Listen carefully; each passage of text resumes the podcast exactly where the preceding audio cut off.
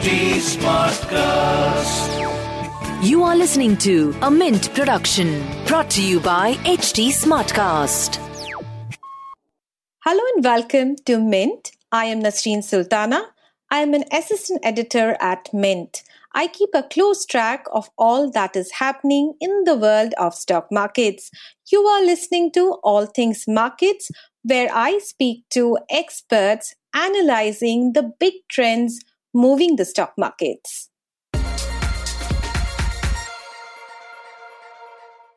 Expectations of better September quarter corporate earnings, improvement in domestic economic macro data, and strong global markets have improved investor sentiment. But now negotiations are halted for additional US stimulus until after the elections. Besides the US elections, Bihar elections in India is also going to bring some volatility in the stock markets. Are these one time blips or are these key risks staring to halt the robust rally in Indian markets?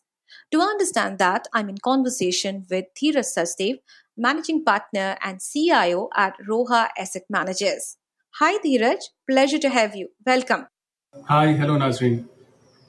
So, Dheeraj, uh, we have seen a ma- major rally in the stock markets despite all the uh, issues uh, in the macroeconomy. But right now, the the there are a lot of issues and risks staring at the stock markets.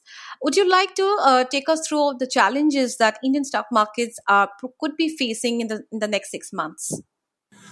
Okay, uh, see, given that equity market always precedes economic bottom, there will always be a disconnect between market rallies and ground level reality.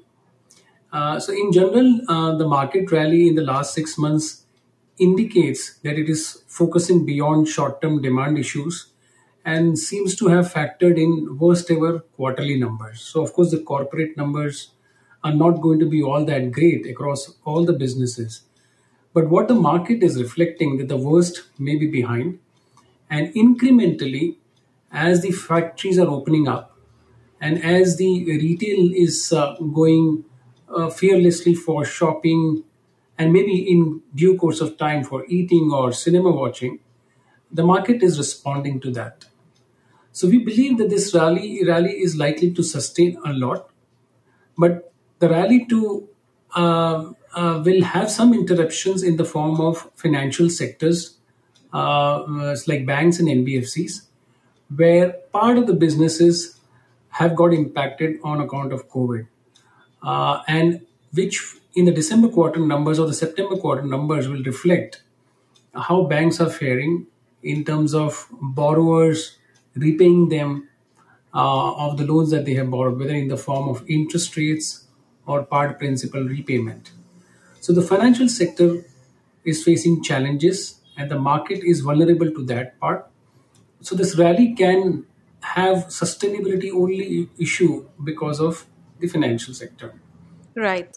Uh, but uh, Dheeraj, at the same time, there are few uh, big risks uh, that probably in the next month there could be. First is the US elections.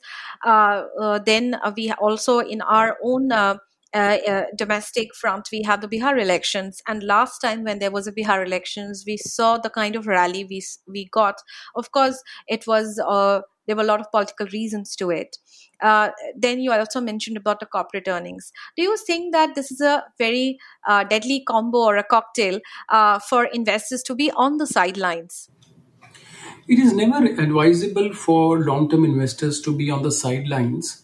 On the contrary, we believe that such volatility, because of events like local elections or the, the American elections, uh, which create volatility in the market, are great entry points for the investors.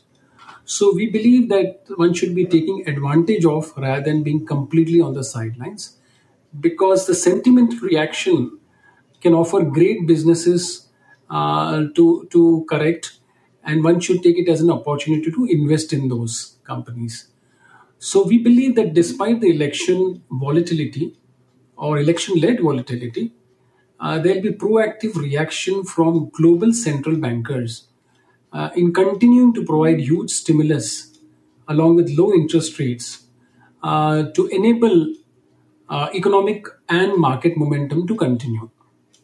So while it may be reasonable to see some sell-off or consolidation during election period or some kind of volatility, we do expect declines or corrections to be short-lived, given that incrementally factories, as I mentioned earlier, or shops are opening up amongst acceptance of COVID. uh, since uh, you know FI money could be uh, probably tapering down because of the elections, you think there could be some uh, effect on the flows in, that comes to the stock markets? Oh, I think if you look at short term, the picture may be very contrasting to the long term uh, uh, historical trends. We believe that the FI flows into the emerging markets is likely to only accelerate. One is because we our view is on, on the dollar weakness to continue, which is a mother of all trends. Typically, currency is the mother of all trends. And if that is likely to happen, you might see FI flows going into the emerging markets on risk and take the risk on. Uh, so that is going to be the scenario over the next maybe couple of years, despite you know aberration of corrections or flows being halted in between. On the domestic side, also, it's going to get replicated because the lower interest rates mean that the retail investors have no other alternate avenue for higher returns or yield. And so the asset allocation will keep on shifting to equities. We are still underinvested as a country uh, in equity as an asset class. The traditional form of investments like gold, real estate, fixed deposits still occupy a large part of asset allocation. And I think that is changing. With new millennium, if you actually look at it, the number of demat accounts, the number of broking accounts which have got started, I think that has been phenomenal. And that shows incremental uh, equity culture rising uh, than in the past.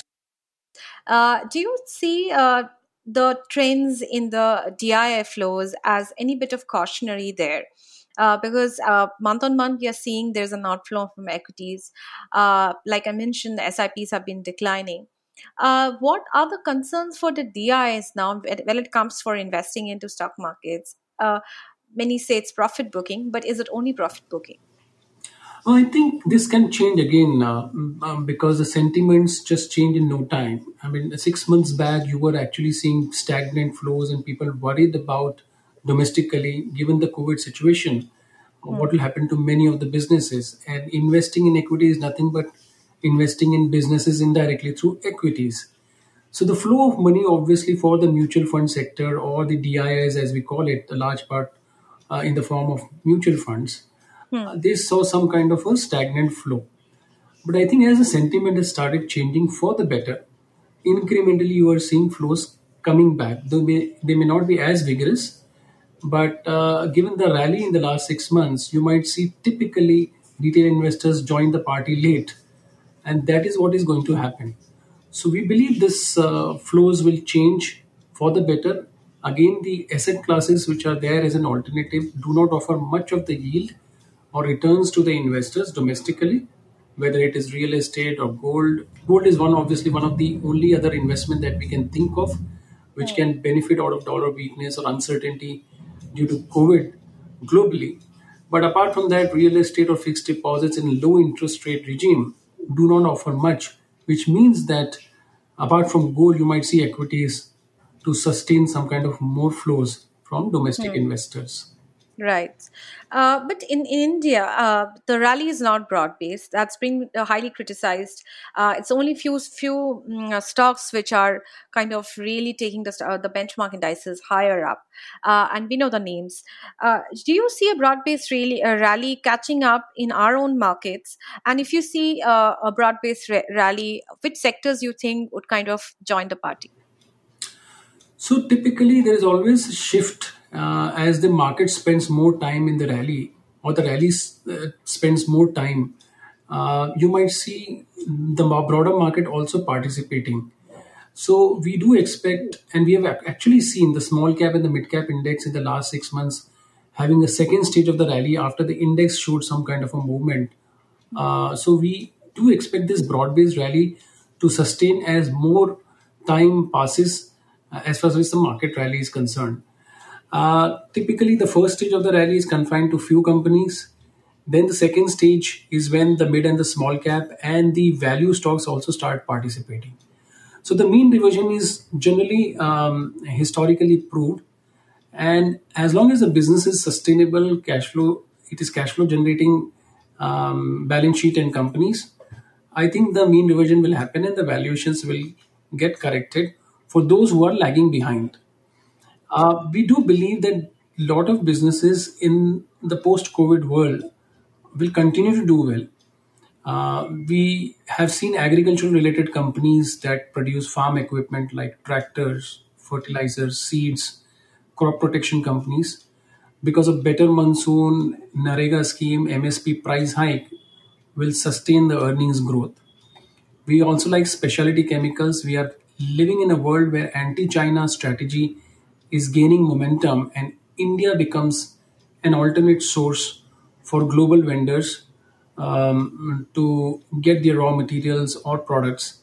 So, specialty chemicals is another area apart from textiles where the shift can happen from China to some of the Southeast Asian countries like um, Vietnam, Indonesia, including India in general. So we like the pharma, specialty chemicals, personal care from uh, um businesses, agrochemicals uh, in the essential category, which are in the essential Right. category. Right. Pharma companies have done exceptionally well, particularly those in the API space, uh, and they will continue to sustain because, as I mentioned, China plus one strategy means um, they will continue to have India as an alternative base, and India has cost competence, chemistry skills in the pharma and chemical space. So these are long term structural stories. Apart from that, one interesting trend which is reversing is the autos. Uh, Now, in the post COVID world, you will see actually more and more people willing to buy or have personal mobility like two wheelers and cars. And we are already seeing in the last month almost 15 to 20% growth rates YOY uh, from large two-wheeler and and car companies, and that trend is going to catch even more vigorously during the festive season, which is an important demand scenario for automobiles. So people will tend to avoid public transport, and there will be a preference for personal mobility. We have seen that trends like online car purchase inquiries go up from potential buyers, as per even uh, Google data, which is confirming it.